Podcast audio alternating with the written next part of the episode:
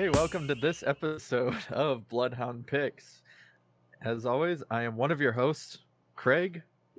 I'm Kyle. And this is Josh. In this episode, we will be discussing our Screener Spotlight segment where we received two films. Um, one of, or I believe both of which have been released in the States already, but they're going to be released in the UK in mid February. And so we got to review them for Ginger Nuts of Horror. And of course, we're going to talk about them. Which one do we want to go with first? The dealer's choice, Craig. Okay. Let's say so for this one, first we'll be talking about the owners, and then our second one will be Anti Life, but in the States it is known as Breach, starring Bruce Willis and Thomas Jane has a nice little cameo in it. but so let's go on to the owners, which Kyle, would you give us the okay rundown of what it's about? Basically, uh, the girl from Game of Thrones, Maisie Williams, her ne'er do well boyfriend, and these sleazy British gentlemen. I think it's supposed to be in the 80s, but it's not entirely yeah. clear. There's an old TV and VCR in this. Anyways, they're staking out a mansion that some doctor lives in uh, to rip off his fortune because one of the guys' uh, mother is the housekeeper there. They can't find the money, can't get into the safe, so they stick around till the doctor and his wife come home and hold them hostage. But there's twists and turns. the The hunter becomes the hunted, um, and I feel like that's you know whatever enough of a synopsis. Yeah. Yeah. Uh, Go for it. So, yeah. So for me, I actually I don't know what I was expecting going in because a lot there's been a lot of movies with similar plots to this right now that have come out or it feels kind of initially from the premise like um the English version of Don't Breathe in a way or something where but I really like the aspect that it is kind of all of these characters that don't fit the like if this was made i think as an american movie you would have a bunch of really good looking people being good looking and you know doing all this whatever they do where this kind of has these very unique characters and these kind of i don't know unique perspectives where they actually develop the characters i think is what i liked about it, it it's just not this run of the mill thing. I like the twists and turns. Some of the plot stuff towards the end and the reveals don't necessarily fit in my mind, but I think it's fun. And for people watching it, and it's kind of fun, and you're kind of just watching, you know, in the same way that Tales from the Crypt is, or stuff like that, where it's a bunch of bad people facing other bad people and going from there. yeah, I mean, Josh and I were talking about it before you got here, but I felt the same way to an extent. Like it definitely was solidly made and everything, but I do feel like um, part of the problem on top of like there's definitely plot issues that come in and there's nothing it's like it's well done but it's all stuff we've kind of seen before yeah but it's you know but it is yeah like at least like the characters kind of all knew each other so you're finding out like backstory and like that some of these kids are you know not really bad kids they're just trying to get get this money, get quick money. But um, I feel like it kind of suffered from the fact that it's like trying to be this crime thriller that twists into horror, but it doesn't really. I don't know. In my opinion, it didn't become horror enough to be satisfying. Yeah. So it's this weird middle ground where I was like, eh, okay. By the end of it, you know, I did not give a shit. well, and to add to that, too, geriatric aged people are not very scary, but yeah, they really were trying to sell it as like they were and it they just weren't so. Well they do that thing i think that ends up being kind of a problem is about halfway through it's basically like all the cards have been put on the table in a way mm-hmm. so you're like well where do we go to next with the rest of this movie? And that's kind of where it ends up for a long period of time. Like there's it's very polite at moments. You're like, well, obviously these people are sinister. She knows the people are sinister, but then they're just kind of having conversations and tea and whatever. Yeah, there's a good 20 to 30 minutes of that. I was going to say that's where it Yeah. really fall apart, fell apart because you know that they're you can't trust them and they're lying to you, but she's not coming out and confronting them for a long time. Uh, but the movie is just treading water. You know, she has that argument Yeah. with the uh, the slow character who has a crush on her, who used to date her sister, and we get all that backstory through dialogue Yeah. very awkwardly. Yeah. Be- because he's hallucinating and he thinks that she's her sister, which Yeah. isn't really a spoiler, but it, it's a way to basically give an information dump. That's like all it is. There's also a really weird thing that I do want to point out where the aspect ratio shifts, where the mm. old people. Yeah, like- what the fuck was that about? I don't know. Yeah, it all of a sudden goes to like kind of a four three aspect ratio when there's like gas release in the house, Yeah. and I was wondering if it was supposed to be, you know, if we're switching perspective of characters, or it's supposed to be for a reason because they're disoriented because of the gas, but then it stays that aspect ratio up till the last little epilogue thing, Yeah. And it felt completely unnecessary and unmotivated. Yeah. But drew a lot of attention to itself. Like I, I don't. It's all I can focus on now. Why the hell are you doing that? Yeah. Yeah, it made no sense. It also, I was telling Josh this, but there's a Fulci movie called House of Clocks that is basically this exact same plot, but then it becomes. It's like on top of that, there's like a time loop in these old people's mansion or something like that. Okay. But I feel like it's almost better because it's Fulci and you. They're not even pretending like you need to give the shit about anybody. Yeah. yeah. Did you So, so Josh had to look up the plot synopsis. Craig, did you understand the ending? yeah, they just didn't give enough of I don't know. Again, it's just it's like two different movies where have one of those elements where there were two different movies and then somebody was like, "Well, instead of writing two scripts, I'm just to put one or just add all this stuff I like into one script." So, yeah, I did for the most part, but I did eventually afterwards and before we started recording, I did like look it up in the its detail to kind of you know at least for the sake of recording purposes so i knew fully what was happening but I feel like I got the gist, yeah. but I what I didn't Yeah.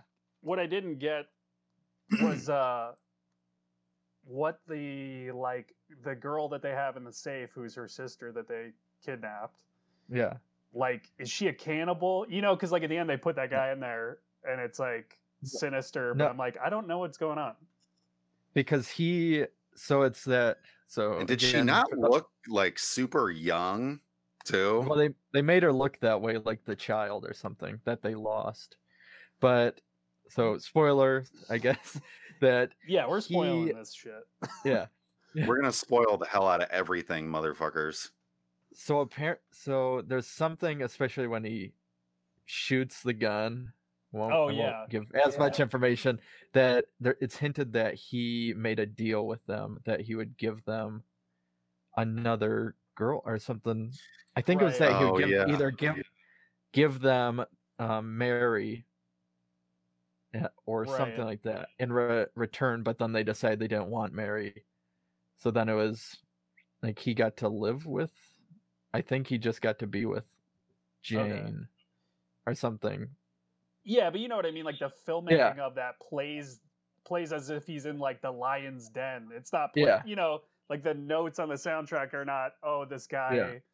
made a deal with the devil it's like this guy's gonna get viciously killed now i don't know there was Yeah. a lot of that where i was like what you're doing isn't consistent with the story that you wrote no i yeah i thought the same thing i think because it was supposed to be more of he was doing this all because he loved he found out that she was captured but he loved her so much that he was like playing along with it or I don't know. He would do anything for love?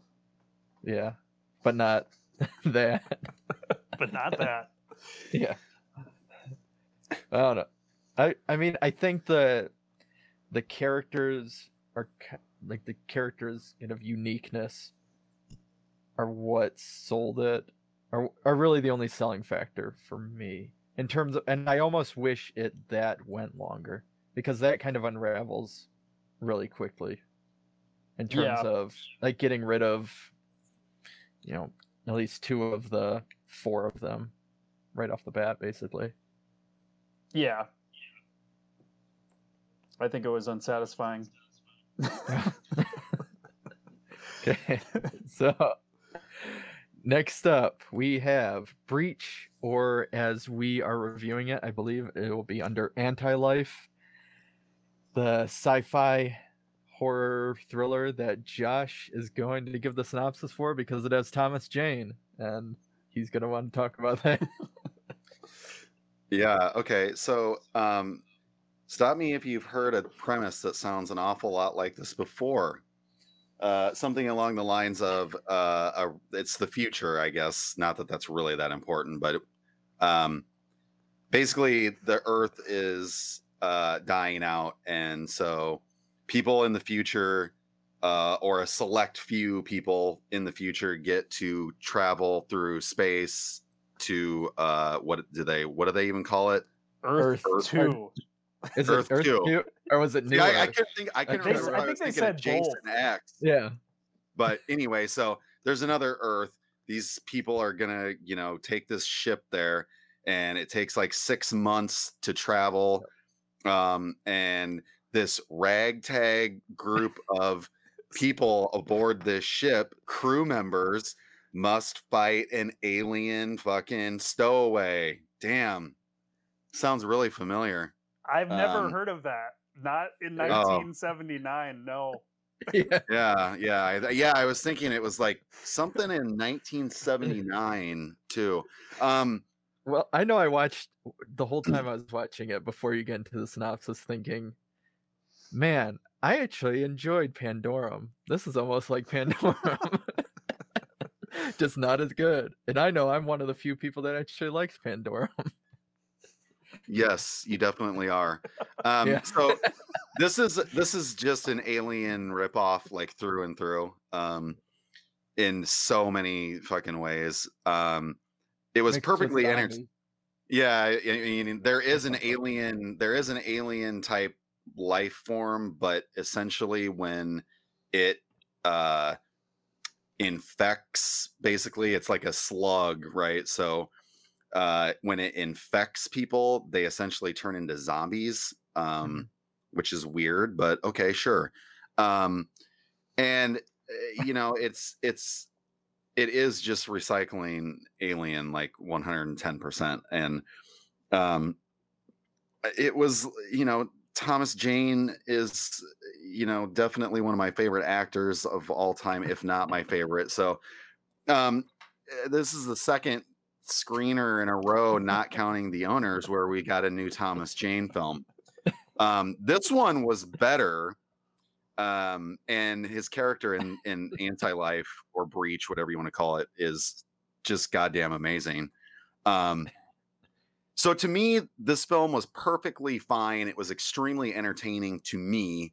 Um i i haven't seen bruce willis uh awake in a movie um for a long time um and in this one he seemed to be enjoying himself like the character he plays is re- is actually i don't know I, to me um one of his better especially more recent roles uh the character is just drunk all the time. I wonder if he was in real life because he did seem to be kind of enjoying uh you know everything that he was doing. Um I did think it was hilarious. Uh, I thought for sure that he was going to die. And then when he didn't, I was like, he had to have told them that I'll do your fucking movie, but I'm not going to get killed. Um, because then, of course, you know, it's at the end of the film when you think that perhaps the character Bruce Willis plays is dead, but he's not. And then he, of course, gets to gets to spout even more dialogue, chew more scenery. Um, so yeah, I thought this movie was great. It, it's like it reminded me of like something that Asylum would produce, Yeah. but it was but it was a little more high quality even than that. Um, you know, they essentially the entire film takes place on the the the ship set. Um, which who the fuck knows where that was or what it was, but you know what I'm saying. So it was really it was really kind of a low budget type uh, affair with with yeah. not so great visual effects, but um, it was perfectly fine to me, and um, it was much better than the other film we watched. Um, and that doesn't even include the fact that it had Thomas Jane in it, but that definitely knocks it over the top. so I actually, it's funny you say that because I, as I was watching it, I told Kyle, I said, "This is the actually, you know, he's still not, you know, as he was in the '90s or whatever period, but this is like Bruce Willis trying at least a little more than some of the action movies I've seen recently. I'm glad you can kind of concur on that because Kyle said he hasn't seen any recent Bruce Willis to yeah, know what I, am talking about. I said, Craig, did you say Willis isn't phoning it in because uh, they did forgot to frame out the phone? But he did win me over by the end of it, to be honest. But also, yeah, I'm like, yeah, I guess in at, the, at this point in his career, this is Bruce Willis trying. I mean, so one thing that I was gonna mention, I'm trying to fucking look it up as fast as I can. Um, I, I actually saw a film um, that had Thomas Jane and Bruce Willis both in it. Um, from I'm trying to find it here, and oh, I found it. Okay, so um, and at the time, this is something that no one will ever know, kind of like this film. The film's called Vice.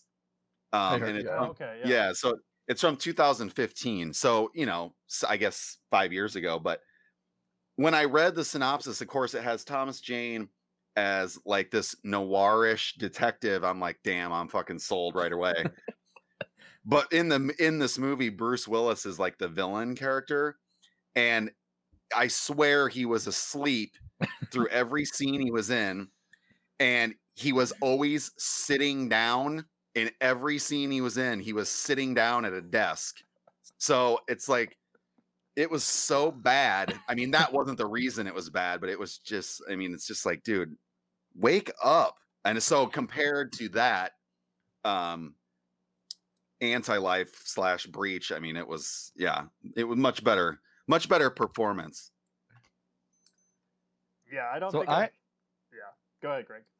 Oh no, I was going to say so until the lead up, I actually didn't mind at all. It was I think when all the people started getting infected and the actions really took place, that's when it's I don't know, when you start seeing, you know, all the fake effects and everything, that kind of got me more, but it has surprisingly a nice build up until that, you know, even that first um, what there's the first guy that gets affected, he blows up. Then the other one, and then they're trying to find find him. Or Blue, I think is was his name. But it's a pretty nice build, and it actually lets you kind of get to know these characters and stuff like that. And I guess part of a plot device is that the main character, not Bruce Willis, even though he's the you know this name, um, he is the father of the admirals. Is it the admiral or general? Admiral. Yeah, Admiral Thomas Jane. Can't remember. There's Zapp Brannigan, as yes. Kyle was saying. Um, it's his daughter, and he's us, and yeah, he's the father of her unborn child, and she's currently in cryo sleep pretty much the whole entire movie, along with thousands of other people that you know are important. Meet, yeah. so basically, for the six months, it's just supposed to be this one crew that is watching these thousands upon thousands of people that are all in cryo sleep, and the main character is a stowaway as a janitor. But yeah, then, yeah that's I, basically it. I wanted Bruce Willis to be the main character because he was the yeah. him and Thomas Jane were the best, and then I had this guy I never heard of and everyone just being like, "Who the fuck do you think you are, you little scrappy bitch? Like, you go fucking mop this shit." Everyone's just like space gruff for no reason for like twenty to thirty minutes before anything happens. And I feel like that would be a almost a better plot, Kyle. Like you're talking about, as if you just went with these two guys kind of on their last run, having Bruce Willis and Thomas Jane, their last yeah shipment of these people, and then it's all over, and then I don't know. That sounds better to me. you could have done basically the same movie because there were Yeah. you know there were like all those other random side characters that were just there to be like end up getting possessed pretty much. Yeah. But they do talk a lot, and there's random scenes where there's a lot of dialogue for an action movie like that, where, or they even talk a lot about. They keep repeating it to draw the the theme. It's like, well, we already messed up the first Earth. What are we gonna do with this Earth? That comes up like Dude, six times throughout the whole movie. in light of the world we live in, I was like, this is the worst dialogue ever. In, in light of recent events in our country, I'm like, I can't believe that anyone could get to space. That we could never agree that a spaceship fucking works. This would never happen.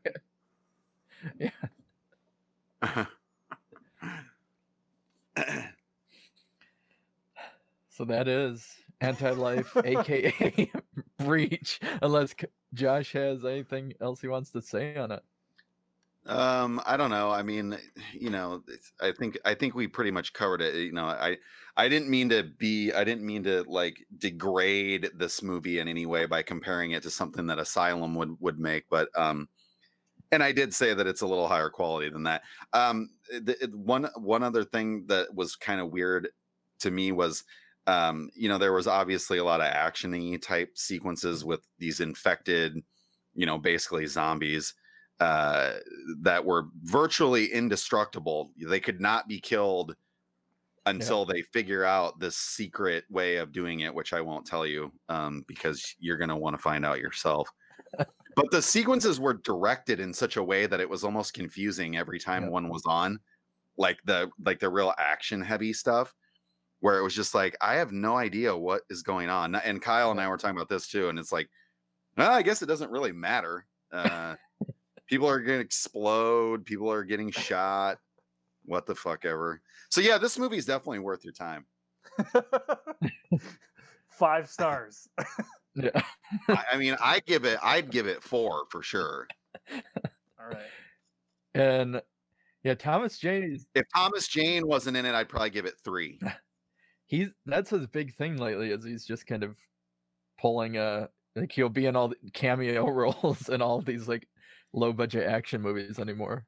He's the best part. and the though. unfortunate Yeah. yeah and the unfortunate thing is he is the best part especially after so like he's literally in the very beginning for what 120 seconds Yeah. and then you don't see him again until what minute 100 or something so he's in he's in cryostasis for this trip too and he gets woken up to deal with all of these fucking zombies and he basically you know it has no idea what's going on and so he's fed this information that that you know the ship's being taken over by this alien blah blah blah blah blah and he's basically just like well we're just gonna go and fucking kill all of those motherfuckers and shoot everything so yeah i mean it was it was great